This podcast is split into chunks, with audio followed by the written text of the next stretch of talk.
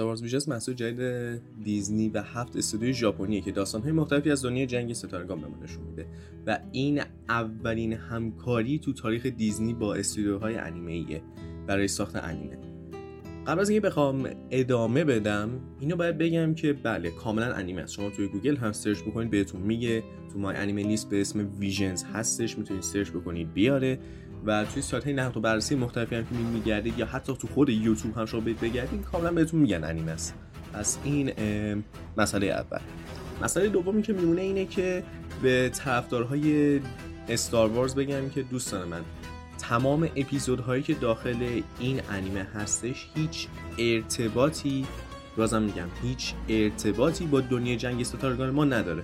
یعنی نه به مندلور ارتباط داره نه به بد بچ ارتباطی داره نه به خود دنیای جنگ ستارگان اصلی که می‌شناسیم یعنی فیلماش به اونا هیچ ارتباطی نداره صرفا چندین داستان فرعی و گذاشتن کنار هم و شده استار وارز ویژنز اگه احیانا شخصیت مثل بابا فت یا جاوا توی داستان دیدید بدون که صرفا کامئو و هدف دیگه ای نداره. برای کسایی که نمی‌دونن کامئو چیه کامئو میشه حضور افتخاری یک کرکتر یک شخصیت یک بازیگر یا حتی کارگردان. که توی دنیای واقعی ما دیدیم. خیلی زیاد استفاده شده. بخوام نمونه بارس و واضحی رو بگم. خدا بیامرز استنلی خالق دنیای مارول بود که توی تمام فیلم های مارول تمام که نه اکثریت فیلم های مارول ما یک حضور افتخاری ازشون می‌دیدیم. حالا تو فیلم های مارول هم نه توی انیمیشن های دیسی ما دیدیم توی بازی های ویدئویی که مربوط مارول هم میشه هم دیدیم. دو دقیقه سکوت برای این بزرگوار همونطور که گفتم داستانش پیرو به داستان جنگ ستارگان نیستش و هر قسمت یک داستان جدا و یک پایانی متفاوت داره.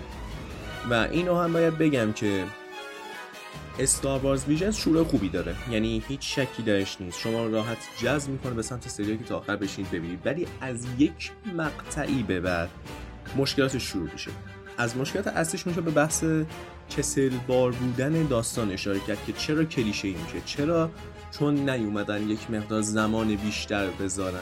یعنی داستان یک سطح کاملا متوسطی داره. هیچ چیز آنچنان مثلا شاخی نداره که بخوایم بگیم اوکی می‌تونیم اینو مقایسه بکنیم انیمه های مثلا مثل خود نتفلیکس. یعنی مثلا این انیمه قابل مقایسه با انیمه های نتفلیکس هم نیستش. اینجوری بخوام بهتون بگم. ولی به عنوان اولین کار از استودیو دیزنی کار متوسطیه. کار متوسطیه که رو به خوبه. من نمیگم رو به بد رو به خوب. از نکات مثبت دیگه هم که هستش اینه که بگم فایتر رو خیلی خوب در آوردن انصافا. اون نبردهایی که با شمشیر لیزری دارن اونو خیلی خوب در آوردن و صدا گذاریش مهمترین نکته ای که این سریال فوق العاده است در موردش صدا گذاری هست صدا گذاری توی زمانی که جنگ توی زمانی که حالت آرومه و تو شرایط مختلف صدا گذاری فوق العاده داره به همراه موسیقی متن خیلی خوبش که در کنار دیالوگا یه چیز خیلی شاهکاری اومده در برده حالا شاهکار که توی زمینه خودش به عنوان کار متوسط. یعنی از اینجوری بگم اگه بخوام چند کارهای چند وقت اخیر دیزنی رو بخوایم مقایسه بکنیم این از نظر من دیالوگاش به نسبت بهتر بود. حالا اصطلاح شاهکار نمیشه اینجا استفاده کرد ولی به هر حال میشه گفت خوب در آورده تو به نسبت کارهای چند وقت اخیرش تو زمینه هم توی همین بحث دیالوگ و موسیقی متنش. ولی داستانش همچنان همون کلیشه همیشگی. از نکات مثبت دیگه که میشه به این سر اشاره کرد همونطور که گفتم بحث موسیقی متنیه که داره دیالوگی که استفاده شده و البته البته اینو بگم که شخصت پردازی یک سری از قسمت ها کامل نیستش. ولی از اون یک سری قسمت هایی رو داریم که شخصت پردازی خیلی خوبی دارن ولی باز دوباره از یک جایی به بعد کلیشه میشه. همون حرکت همیشگی دیزنی. ولی توی اکثر اپیزودها از همون اول کلیشه از کارکتر یعنی قشنگ شما می‌تونید متوجه بشید این مسئله رو. ولی میگم همونطور که یک سری از قسمتاش کاراکتر کلیشه هستن یک قسمت هایی هم داره که کلیشه نیستن و واقعا واقعا میشه گفت شخص پردازی خوبی دارن. این فقط از نظر منه. این کاملا نظر شخصی خودمه. هیچ جایی نیستش. ولی من فکر می‌کنم یعنی باور دارم که تمام کل استار وارز ویژنز صرفا هدف تبلیغاتی داشته که بیا قدرت استودیوهای ژاپنی رو به نمایش بذاره که اگه بخوان با دیزنی همکاری بکنن چه اتفاقی میفته یا اینکه دیزنی داره تست می‌کنه اینکه ببینه آقا مثلا می‌خواد انیمه بسازه با چند تا استودیویی که مد نظرش بوده که ما تو اینجا دیدیم توی این مجموعه چجوری کار به عمل در میاد؟ نظرات مردم چجوری مثلا نسبت به اون کار که بخواد استودیو رو انتخاب بکنه؟ این نظر من یک خبری هم هستش که من در آخر این پادکست بهتون میگم از سمت خود دیزنی. پس با من همراه باشید چون خبر به شدت هم مهمیه که دیدم تایید شده. حالا میریم سراغ بررسی هر قسمت این انیمه. میریم سراغ قسمت اول دوئل. از استودیوی کامیکازه دوگوا که بردان و خواهر جوجوفن کاملا با این مسئله آشنایی دارن با این استودیو که مسئولیت ساخت تمام اوپنینگ های جوجو رو با, با این گروه بوده. مخصوصا پارت 3 استارداست کروسیدر که از من جزو بهترین اوپنینگ ها بود.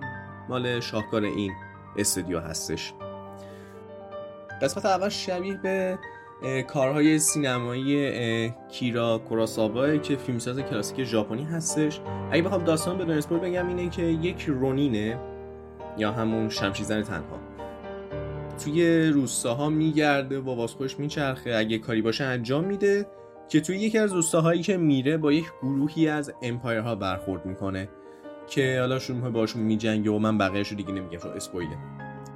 از نکات مثبتی که میشه راجع به این قسمت بهش اشاره کرد میشه گفت به مسئله انیمیشنشه که اصلا خود کیفیت انیمیشن گرافیک که براش در نظر گرفتن یا همون art style به قول خودمون art style خیلی فوق العاده ای داشتیم. قسمت توی کل روی کل این سریال این جزو بهترین انیمیشن ها رو داشته تا به الان تا به این نه اپیزودی که هستش کل این سریال تا به الان این جزو بهترین قسمت ها توی زمینه انیمیشن بوده.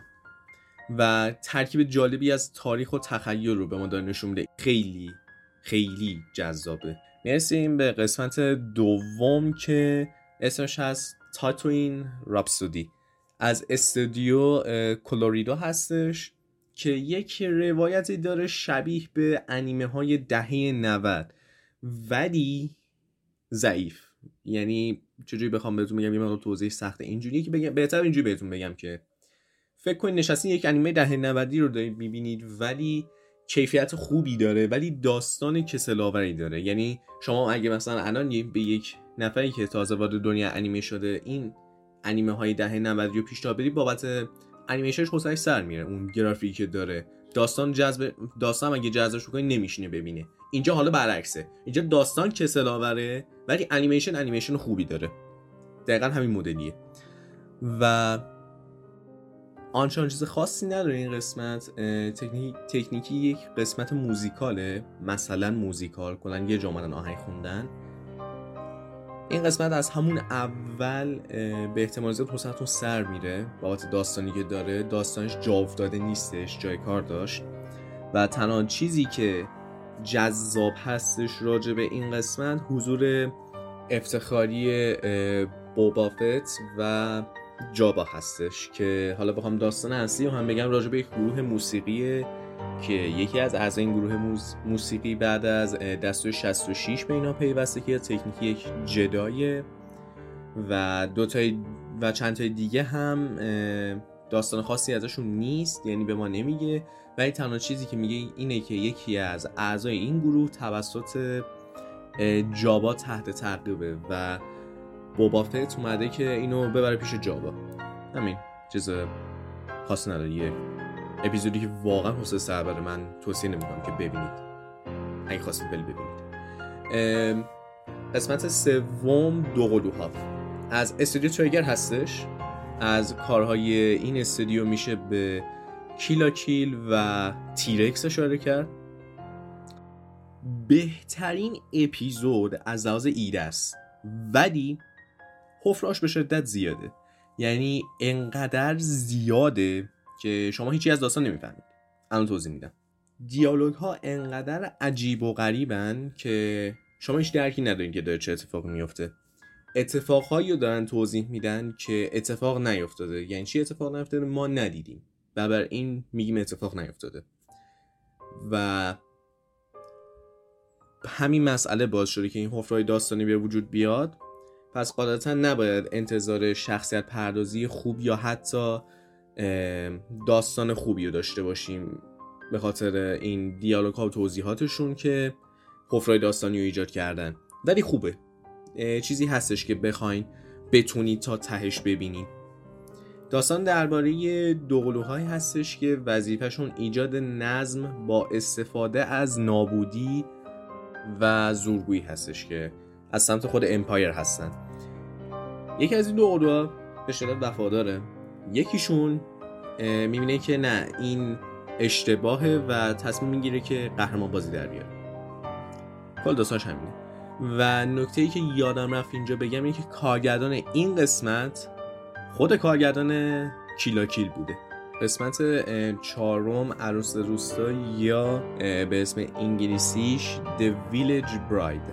داستانش درباره یه روستاییه که مورد حمله راهزنها قرار می‌گیره و این راهزنها Empire هستن. حالا برای اینکه بخوان جلوی این حملات رو بگیرن و بخوان دست از سر روستا بردارن پرنسس روستا باید عروس راهزنها بشه. بعد از قسمت اول این دومین قسمتیه که خیلی حال و هوای ژاپنی داره و یک اثر کاملا بومیه. از نکاتی که میشه گفت بومی بودن این قسمت رو اثبات می‌کنه اشارش به آین شینتوه که یک آین ژاپنی هستش و اگه بخوام خلاصه از این آین بگم این میشه که ما خودمون رو با طبیعت یعنی زمین یکی بدونیم. از لحاظ علمان هایی که بخواد به بومی بودن خود اثر اشاره بشه این بیشترین اپیزود بعد از اپیزود اول بوده. یه عیب بزرگی که فقط این قسمت داره و خیلی اذیت می‌کنه موسیقیشه. که موسیقیش یه جوری ست نیست. یعنی اینکه وقتی شما موسیقی رو گوش می‌دید می‌بینیم که انگار یک تضادیه با خود داستان و جهانی که هستش ست نیست. انگار موسیقی از یک دنیای دیگه اضافه کردن به این دنیا و یک ترکیبی خواسته ایجاد بکنی که ترکیب شکل نگرفته و به وضوح مشخصه وقتی شما دارید این موسیقی این قسمت رو گوش می‌دید. قسمت بعدی با اسم نهمین جدای یا به انگلیسی The Ninth جدای در رابطه با یک گروهی از جدایی ها هستن که بعد از دستور 66 سالم موندن و دور هم جمع شدن. که یک نقشه بکشن که با امپایر بتونن بجنگن. در مقایسه با بقیه قسمت ها این جزو ضعیفترین قسمت هاست از لحاظ داستانی. ولی از لحاظ انیمیشن با بقیه توی یک سطحه حالا غیر از اپیزود اول.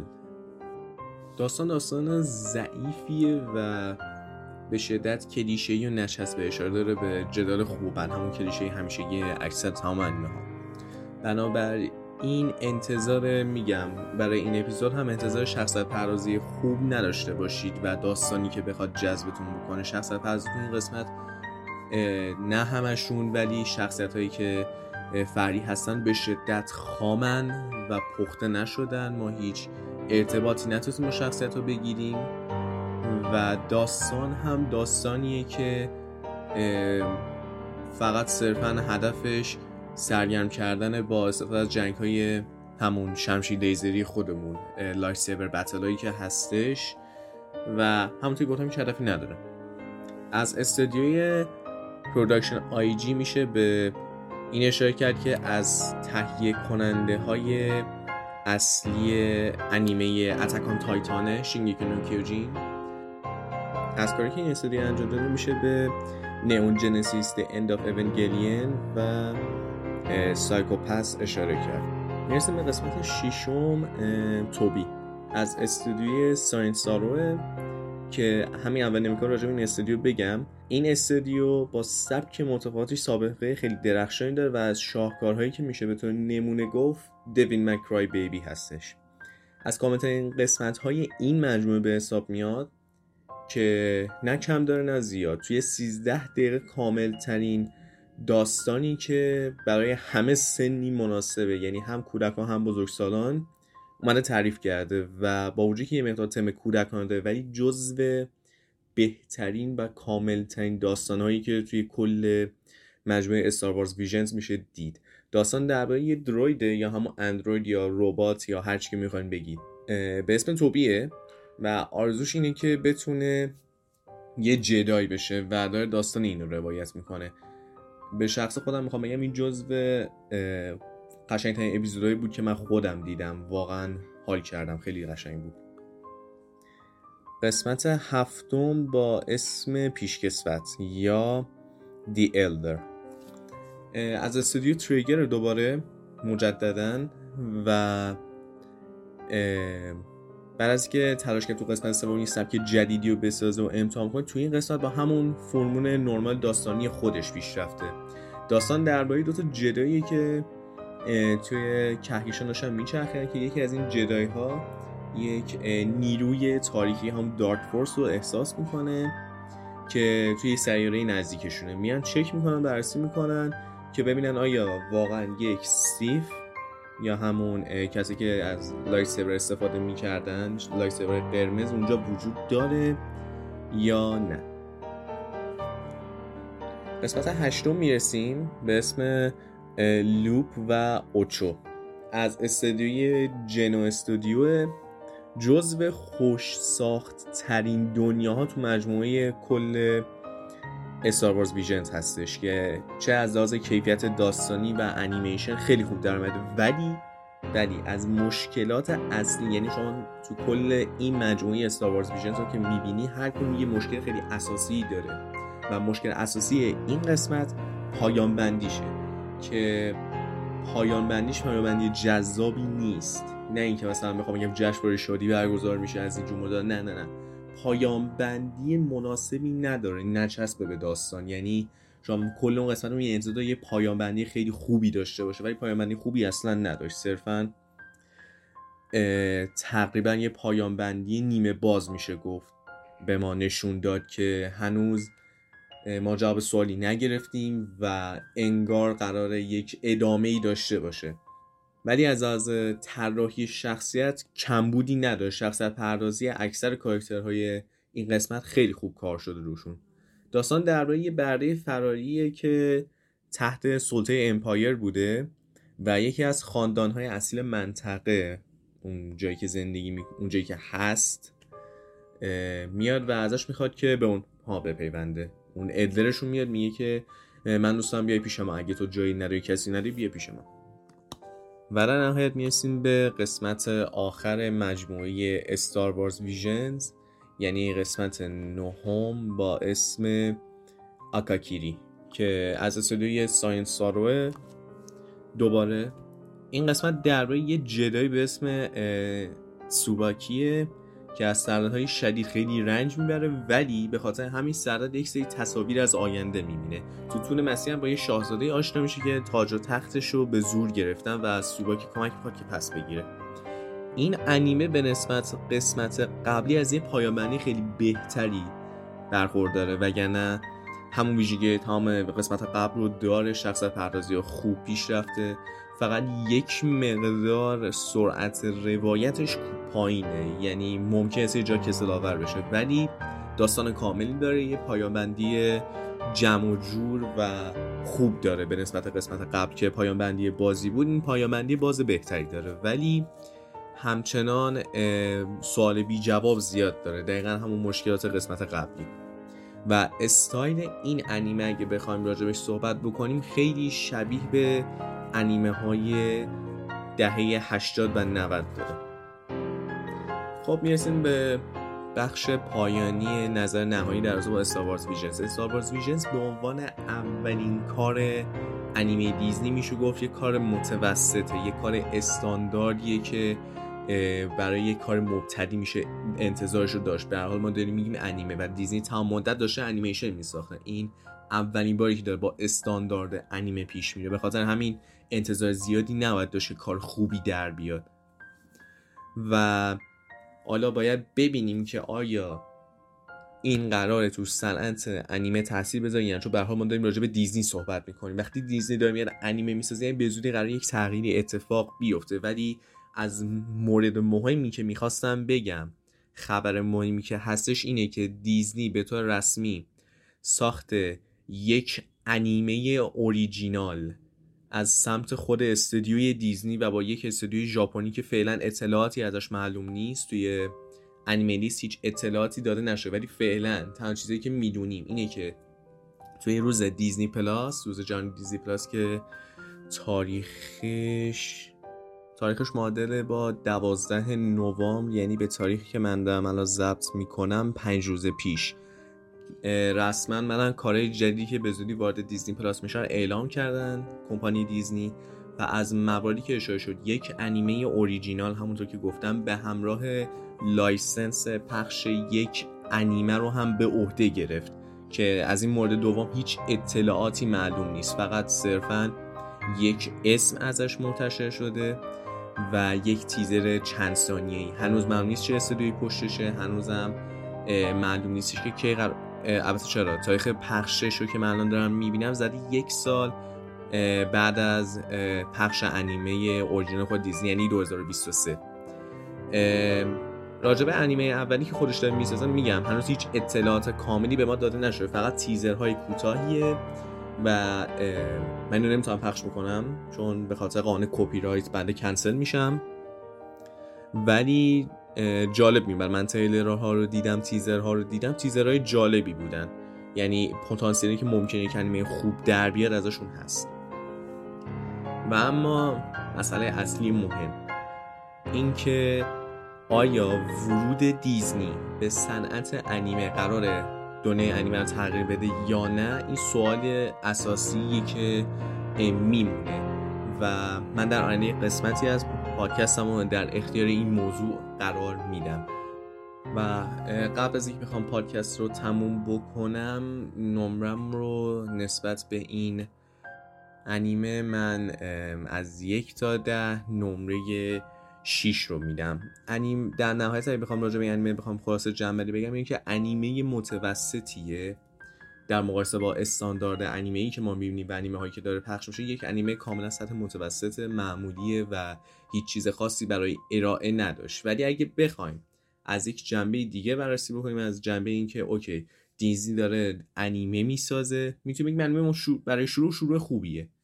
شروع قابل توجهی هستش که بگیم okay پس دیزنی هم پتانسیل ساخت انیمه داره همکاری با استودیو انیمه داره. و اینکه شاید ما یک روزی در دیدیم که با نتفلیکس بخواد هم همکاری بکنه برای ساخت انیمه. شاید. از محال ها هستش رو زمان الان ولی شاید شاید احتمالش وجود داشته باشه که بخوایم ببینیم یه همچین چیزی رو. و در نهایت که ممنون که تا اینجا همراه من بودید. حتما اگر از طریق یوتیوب دارید نگاه می‌کنید کانال من رو subscribe بکنید ویدیو رو like بکنید share بکنید با بقیه و اون زنگوله رو بزنید که از ویدیوهای بعدی من با خبر باشید. و اگر از نرم افزارهای podcatcher دارید این پادکست رو گوش می‌دید. خیلی ممنون که تا به اینجا همراه من بودید. حتما این پادکست رو با دیگران به اشتراک بذارید. و کسی که داخل یوتیوب هستید لطفا داخل کامنت بهم بگید که اگه Star Wars Visions رو دیدید نظرتون چی بوده؟ کدوم قسمت قسمت مورد علاقتون بوده؟ من قسمت مورد علاقه خودم به شخصه میگم. یکی قسمت اول و قسمت چهارم بود قسمت های مورد علاقه من. مرسی که با من همراه بودید. تا یه پادکست دیگه. جانه. 立ち上りたまえ。そしてフォースと共にあらんことを。